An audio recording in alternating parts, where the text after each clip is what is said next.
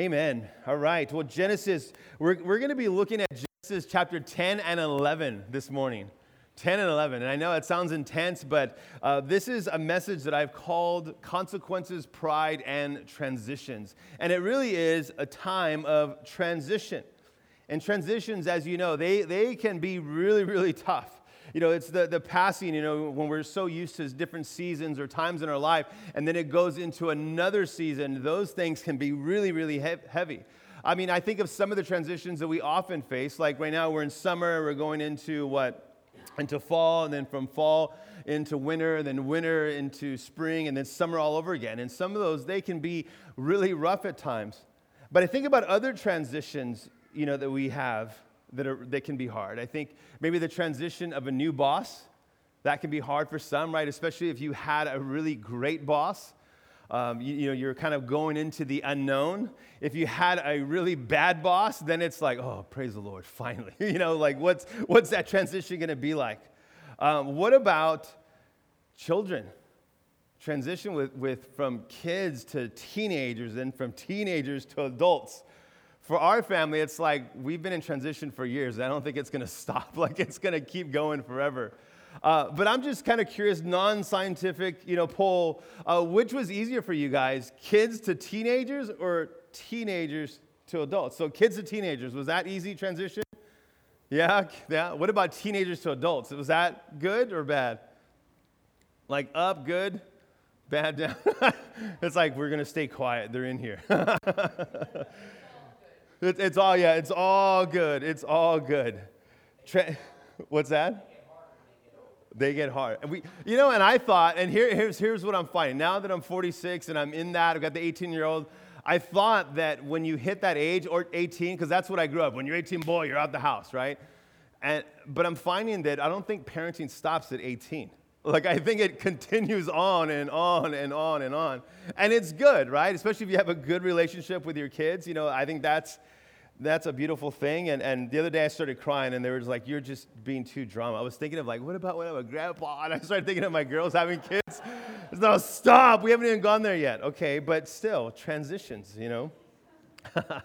well, this morning, we're going to be in transition. Chapter 10 and 11 really is a transition to the rest the book of Genesis. Now, as we think about transitions, think of a funnel, maybe a funnel that you would use for changing the oil in a car, right? As you look at a funnel, how it comes down, the, the first 10 chapters of the book of Genesis are that big funnel, so to speak, right?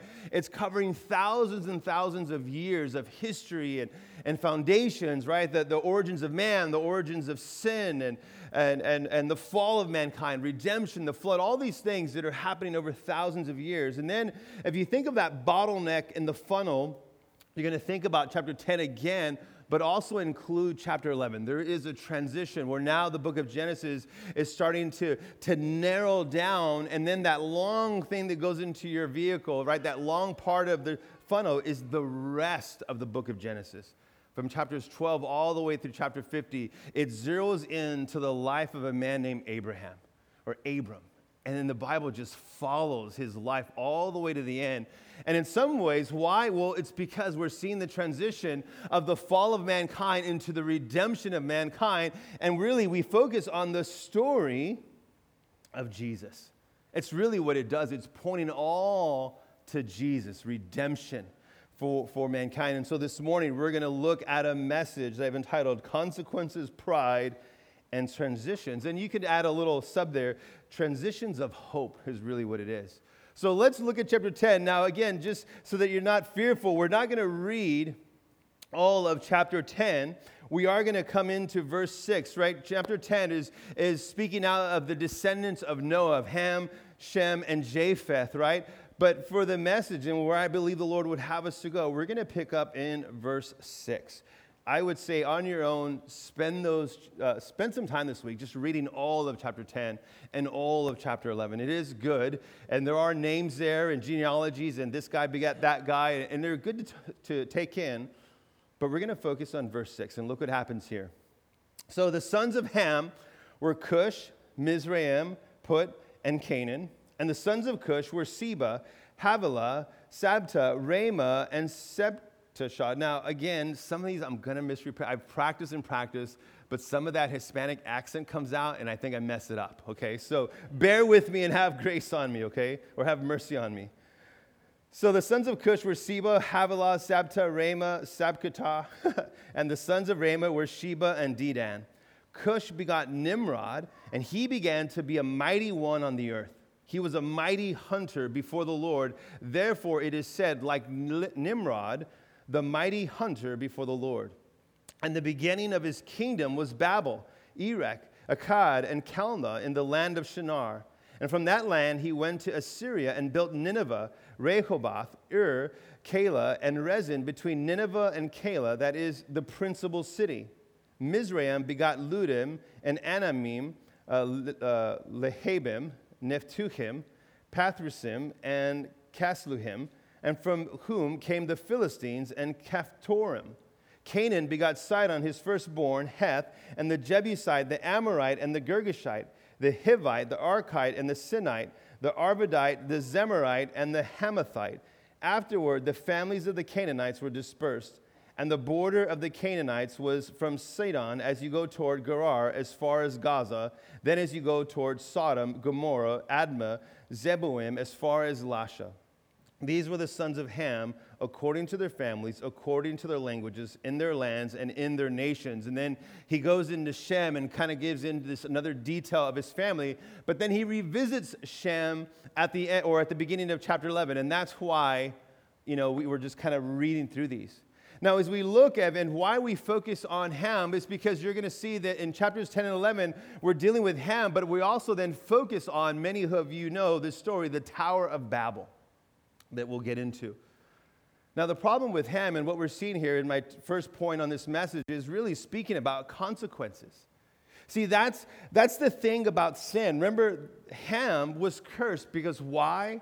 What happened last time with Noah? Remember, Noah got drunk he was all messed up. And then Ham came and did something to, to, to Noah. We don't know what it was, but more than anything, he exposed him and brought shame on his sin. He pointed to his sin, highlighted to the point that it caused shame in the family, and then the curse went down on Ham.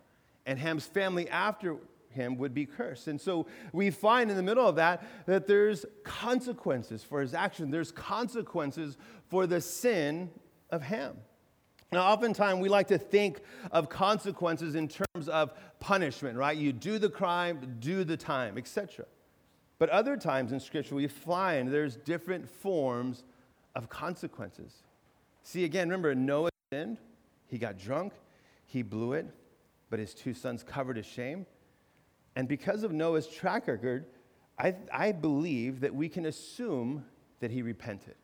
Right? That was the character of Noah over his lifetime, right? He was a preacher of righteousness, preaching the, the gospel in that sense of like judgment is coming. We need to abandon. Noah had a moment of slip. After that, we don't hear anything about Noah, but we do hear a lot about Ham and his consequence and what he went through. See, because Ham sinned after the fact. And his consequences, they weren't necessarily immediate, right?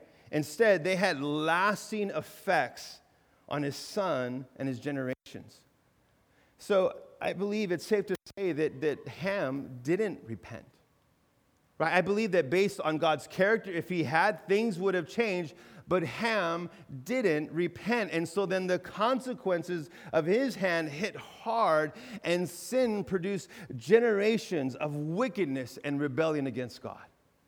Now, again, I, I, know in the 90s, especially the late 90s, when I first became a Christian, there was this real big thing about generational cursing and all this kind of stuff. I believe it's hogwash.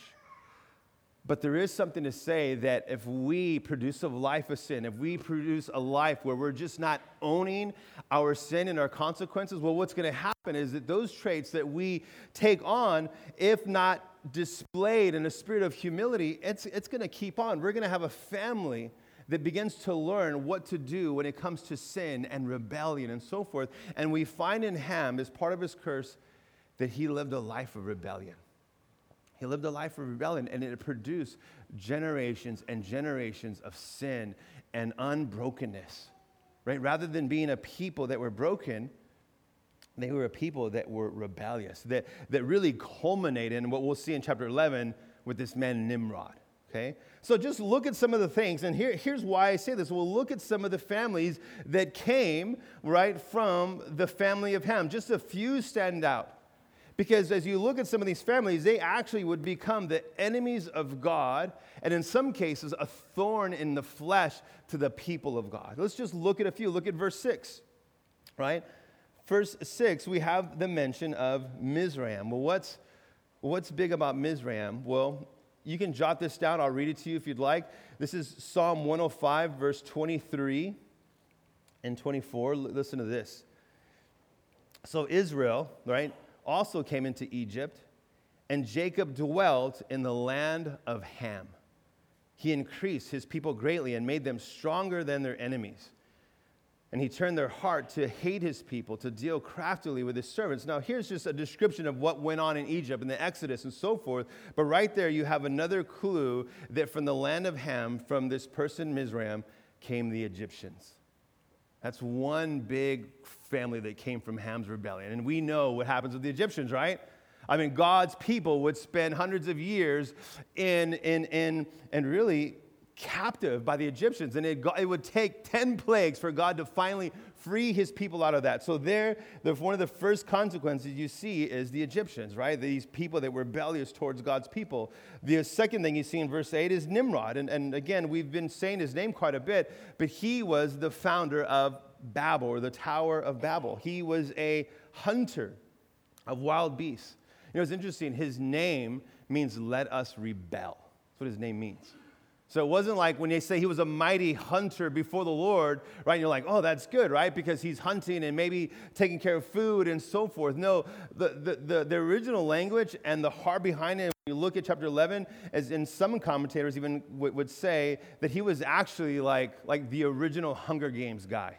So if any of you have seen the Hunger Games, right? They're like hunting people. Nimrod was known to be that kind of a guy. That his sport was to hunt and to bring fear into mankind. That's how he actually began to build the Tower of Babel with tyranny and fear and violence.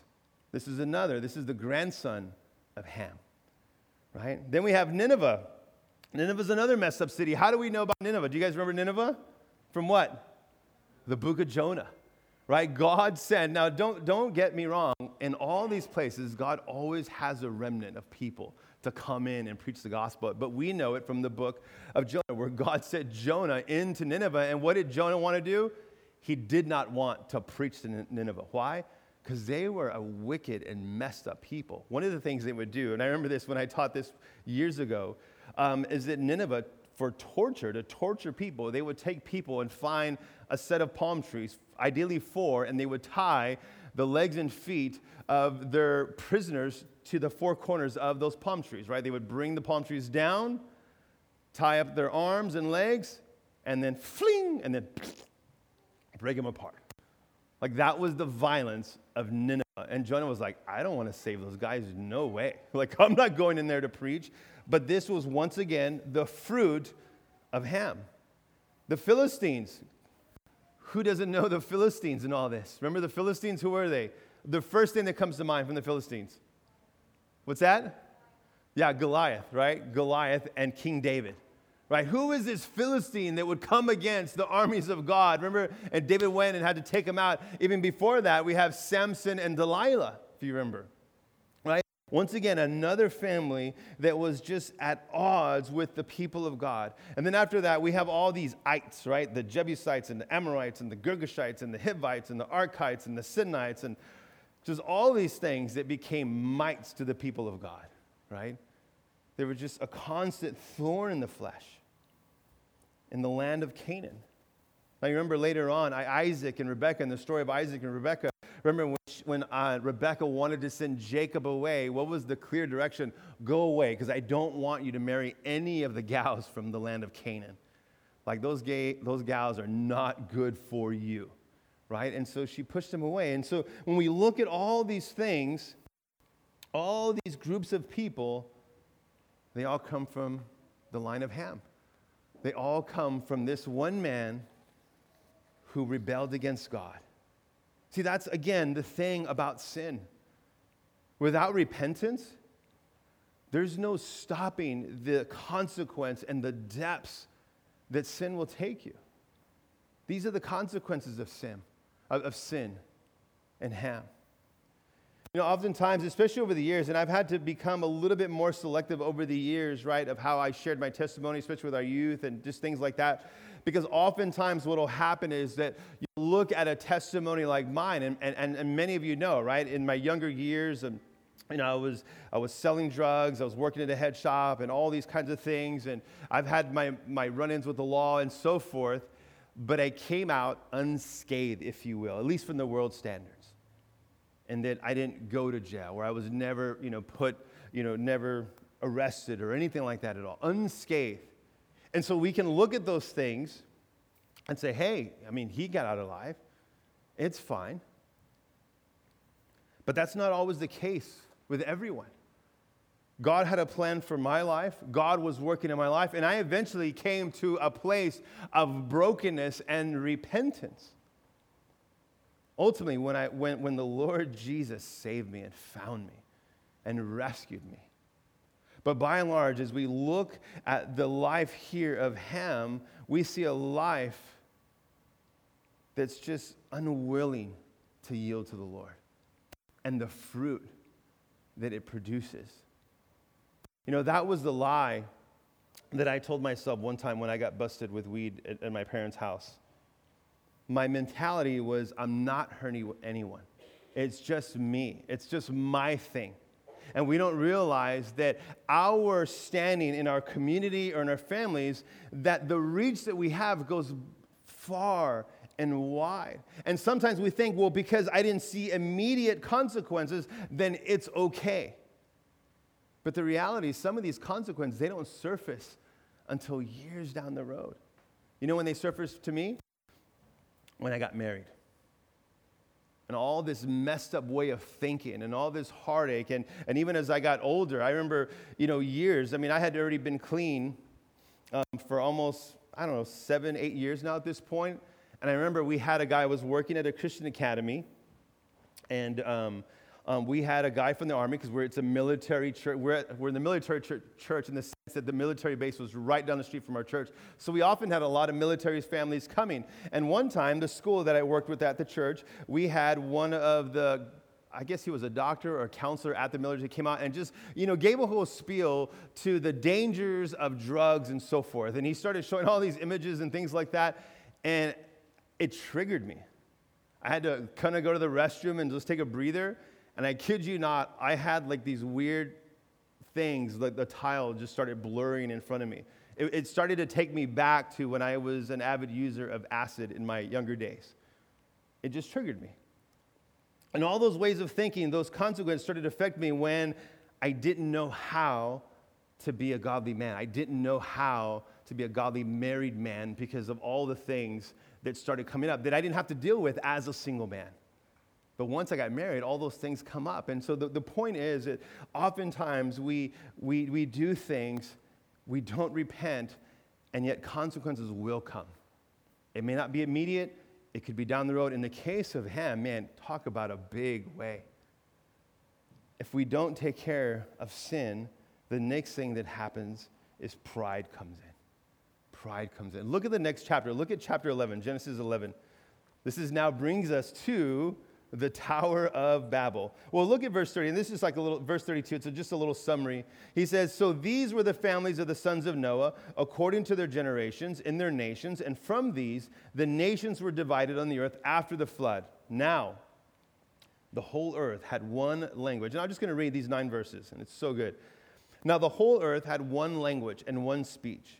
And as it came to pass, as they journeyed from the east, that they found a plain in the land of Shinar, and they dwelt there. Then they said to one another, Come, let us make bricks and bake them thoroughly. They had brick for stone, and they had asphalt for mortar. And they said, Come, let us build ourselves a city and a tower whose top is in the heavens, and let us make a name for ourselves, lest we be scattered abroad over the face of the whole earth. But the Lord came down to see the city and the tower which the sons of men had built. And the Lord said, Indeed, the people are one, and they have all one language, and this is what they begin to do. Now, nothing that they propose to do will be withheld from them.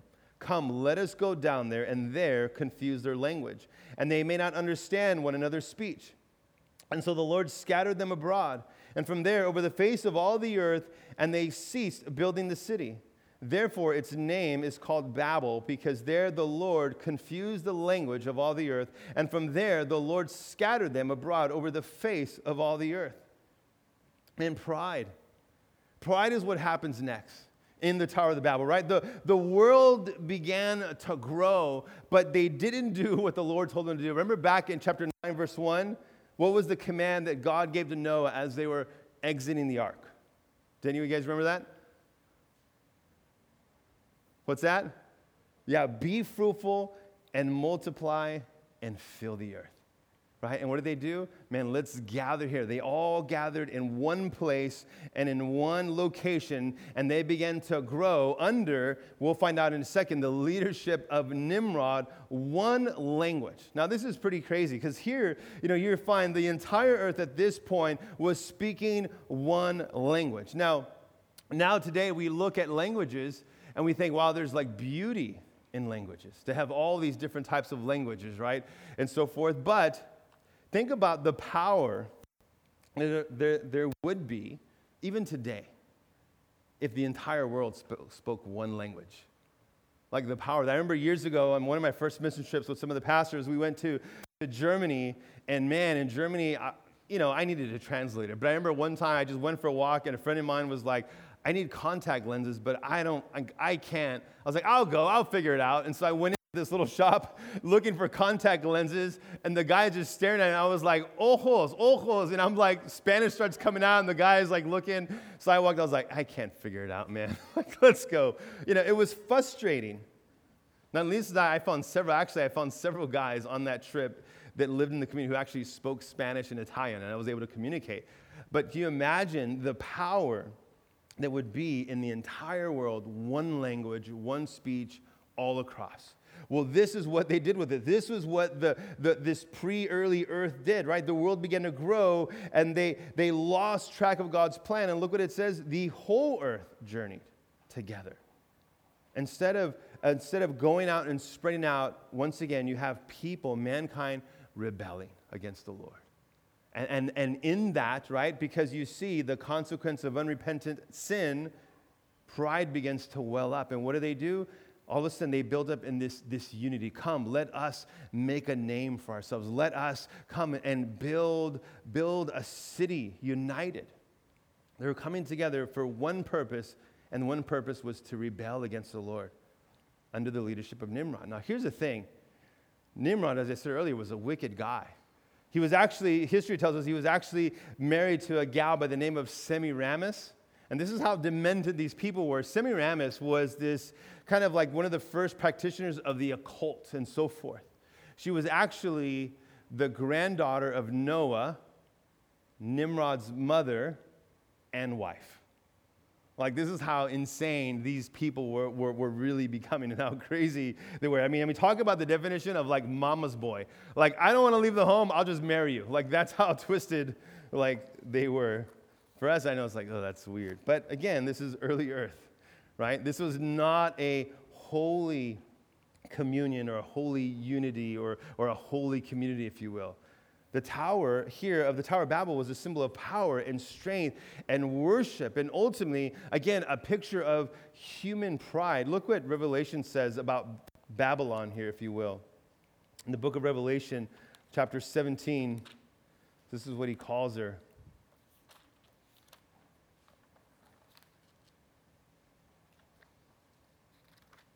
In Revelation 17 5, it says, she's kind of used as this picture of a woman.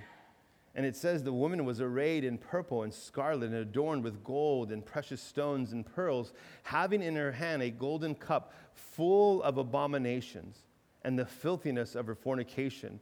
And on her forehead a name was written Mystery Babylon the Great, the mother of harlots and of the abominations of the earth. This is where they were going. In this place of the Tower of Babel became, became a symbol of rebellion. In fact, you could also say that the, the, the Tower of Babel was more of a ziggurat, right? With this place where they erected to worship false gods, or in their minds where these gods would live. But once again, we find that this, again, is the consequence of unrepentant sin. Unrepentant sin produces in us a great sense of false spiritual pride. I mean, look at it says in verse 4, right? They wanted to make a name for themselves. What? Lest we be scattered over the face of the whole earth. And that's exactly what God said. That was the point, right? God told them to scatter and to, and to multiply and to grow. And instead, because of their unrepentance, right, because of their pride, they went in direct rebellion against the Lord. And so God had to intervene. Now, I would say in the middle of their pride, God had to intervene because he loves mankind. And I really believe that about us, that because God loves us, God will intervene. I mean, look, look what he says there in verse 5 and 7. But the Lord came down to see the city and the tower which the sons of men had built. And the Lord said, Indeed, the people are one, and they all, all have one language. That is, what they begin to do now, right? Nothing Nothing they propose to do will be withheld from them. The Lord had to come down. Now, this is just kind of a side note, but it's interesting that, that the last time God spoke to mankind was, man, be blessed, right? Go out and fill the earth and, and multiply it. The second time we hear of God speaking to mankind again, it's to squash the rebellion. It's to squash the rebellious heart, right? In Proverbs chapter 16, Verse 18, this is what it says Pride goes before destruction, and a haughty spirit before a fall. Better to be of a humble spirit with the lowly than to divide the spoil with the proud. And that's the thing about sin and consequences and pride. Man, it rips us off from God's very best it rips us off. It, and, and again, you know, many of us are prideful people. I know that I definitely have my moments of pride. But that pride oftentimes keeps us from being in the place that God designs for us and has for us. It keeps us from, from hearing the very voice of God at times. I've seen pride dis- destroy friendships and marriages and churches. And here we see real life examples where, where God had to come in and rescue them. See, just like blessing and obedience can, can bring people together in the Lord, so too can pride, right, bring people together. Just because there is togetherness, unity, and consensus doesn't mean it's right or right before the Lord. And so, here in the Tower of Babel, right, for the sake of humanity and salvation for the earth, you know, God scattered them and God confounded their language, right? The idea was a failure of utterance where they couldn't, they couldn't speak anymore. Like they were like building this tower. This is what we're going to do. And God says, Really? That's what you're going to do? Boom. Now you're speaking Spanish. Now you're speaking German. Now you're speaking, you know, it's like Chinese. It was just like scattered them because they wouldn't do what God called them to do. It was to prevent their wickedness. It was a miracle. I like what Henry Morris he says about this little section here. He's a Bible commentator on the book of Genesis. He says this: "The nature of the miracle by which God confused the tongues is unknown, by virtue of the very fact that it was a miracle." The entity of language is indeed itself a miracle, right? There's absolutely no way in which the grunts and barks of animals could ever have evolved by natural processes into the articulate, symbolic, abstract language of humans a mighty miracle of creation was required to endow man with this capacity. Likewise, another miracle of creation was required to create many new such phonologies all at once, presuming leaving the old intact, right, in the brain nerve tongue complex of those who did not participate in the Babel rebellion. It was a miracle. But it is interesting to understand that the beauty of all the languages that we have and the different ways we speak was actually a result of man's sin and man's pride, right? So then Babel would become or be known as the place of confusion. And isn't that what pride does? sometimes it just brings confusion to the things of the Lord. It brings confusion to the things that God has for us. And here these people left in rebellion. Well, look what happens next, right? We're going to skip a little bit forward. Go into actually chapter 11, verse 10, and for the next one, which is simply transitions of hope, right? Verse 10 so this is now the genealogy of Shem. And Shem was 100 years old, and he begot Arphaxad two years after the flood. And after he begot Arphaxad, Shem lived 500 years and begot sons and daughters. And as you read this, you'll notice that the age that people are living is slowly now just starting to go down and down and down. But we're going to focus now on verse 26, and look what happens here. Because this is where, in my mind, it gets really, really, starts to get really exciting is that now Terah lived 70 years. He was a son of Shem. 70 years, and he begot Abram, Nahor, and Haran. This is the genealogy of Terah. Terah begot Abram, Nahor, and Haran, and Haran begot Lot. And Haran died before his father Terah in his native land in Ur of the Chaldeans. Then Abram and Nahor took wives. The name of Abraham's wife was Sarai, and the name of Nahor's wife was Milcah, the daughter of Haran the father of Milcah, and the father of Iscah. But Sarai was barren, she had no child. And Terah took his son Abram, and his grandson Lot, and the son of Haran, and his daughter in law Sarai, and his son Abram's wife, and they went out with them from the Ur of Chaldeans to go to the land of Canaan. And they came to Haran and dwelt there. So the days of Terah were 205 years, and Terah died in Haran. So now we have this focus on Shem, why? Because Shem, in verse, chapter 9, verse 26, he was the blessed of the Lord, right? He was one of the sons who, who covered the shame of his father's sin. And so now this transition time focuses on Terah. And why?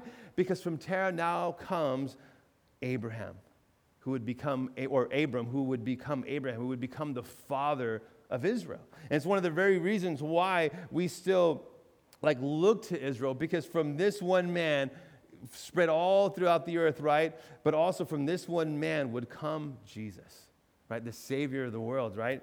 So Abram and Sarah married, and, and even though they were half brother and half sister, this gets a little bit weird too. But know this that soon God's gonna be like, okay, we're done.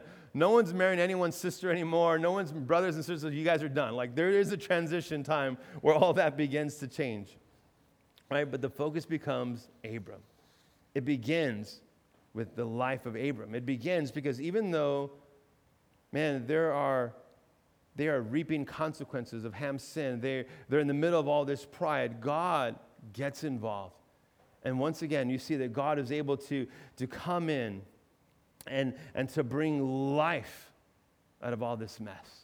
And we again focus now on the father, right, of the nation of Israel, one of the most famous characters in all the Bible. Like all these different, you know, uh, countries, especially in the Middle East, all refer, look to Abraham as this one starting point. Abraham, this man who would be called a friend of God, who, who, who would be, become the father of us all, who, who by faith believed that God right, was speaking to him that God would make him one day a father of all nations, right? He, by faith, trusted in him. And why is this so important to us today? Because Abraham reminds us that even in the middle of rowdy consequences and pride and all these things, that God can still work and there's always hope. There's always hope. Right? There's, as, as long as we are living and breathing, man, there is always hope for God to intervene. And God is always able to take the ashes that we've created and bring beauty and life from them. And that's really what we see, and, and we're going to see, especially next week, in the life of Abram. Because Abram, again, reminds us that God can still work. And, and just like God would send Abram to a foreign land, you'll see next week, God would one day send his son Jesus into a foreign world, right? And follow the will of the Father to rescue us from sin so that, look at this, this, this prophecy would come true one day. In Zephaniah chapter 3, speaking of a, of a future time, God speaking prophetically to the children of Israel, look what he says here. He says, Therefore, wait for me, says the Lord, until the day I rise up for plunder. My determination is to gather the nations to my assembly of kingdoms to pour on them my indignation all my fierce anger, all the earth shall be devoured with the fire of my jealousy, right? Like that's coming. But then after that, he says, Then I will restore to the peoples a pure language, that they all may call on the name of the Lord, to serve him with one accord. Like Abraham speaks of the start, that one day God will redeem mankind, and one day there will be once again one language that will all like speak and worship and serve the Lord together. God is going to restore what was taken away in the time in the beginning of all this craziness. And when we find that, and we find that God is able to do that, man, that means that today God is able to do that in us today. God is able to take our consequences, He's able to take our pride, and He's able to bring a transition into new life. That's why He said, right, in 2 Corinthians 5:17, that if any man is in Christ, and he's a new creation, all things have passed away. Behold, all things have become new. It's never too late. Just how we see God's faithfulness in bringing Abram to this place from consequences, from pride to transitions of hope. Let's pray. Father, we just thank you so much for this morning, Jesus. We thank you for your, your grace. And even as I look at these two chapters, Lord, we see just your unwavering patience in us, for us. When I look at these two chapters, I think, Lord, how there's so much mess, there's so much rebellion, there's so much craziness. And yet, in the middle of that, it just takes one person, one person to say yes to the Lord. Just like Abram. Abram, come, get away from your family and go to the place that I will show you. And so, Lord, we thank you for that hope that you can give us today, this morning. And so we're going to, you know, sing this one song, and during that time, it's a, it's, it's, it's a song of just response it's a, a song of redemption. It's an opportunity to get right from the Lord. And I would say here this morning, if there's anyone this morning who's struggling, maybe in some of these areas, right? They, there's sin in their life. And there's sin that they're struggling with. And there's sin that that they're being called, right, to, to repent. I mean, that's God's always heart, is that when we blow it, He wants us to respond in repentance. And I believe this morning, maybe God might be speaking to a few people this morning. You know, in, in, a, in a message like this, or just even in this warning, it could be this that God is calling you right now before pride comes in.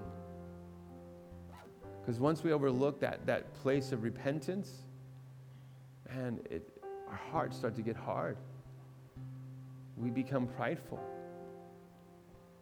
And yet, Proverbs warns us man, if we're not careful, there's going to be destruction or just loss of, of just fruitful life. And so, take this opportunity. Hey there, this is Pastor Joe with Calvary San Juan. I hope you were blessed by our time together in God's Word. And if you'd like to hear more of our teaching from the teaching ministry of Calvary San Juan, you can go to our website at calvarysanjuan.com or you can search for us on iTunes or Spotify. Just look for Calvary Church San Juan Island. On Sunday mornings, we stream our services live on Facebook and, of course, on our website at calvarysanjuan.com. On Facebook, you can search for us by looking up Calvary San Juan, all caps live, Calvary San Juan live. And if you ever find yourself in Friday Harbor on a Sunday morning, you can worship with us in person at 8:30 and 10:30 a.m. here on the San Juan Islands. God bless you and have a great day in the Lord.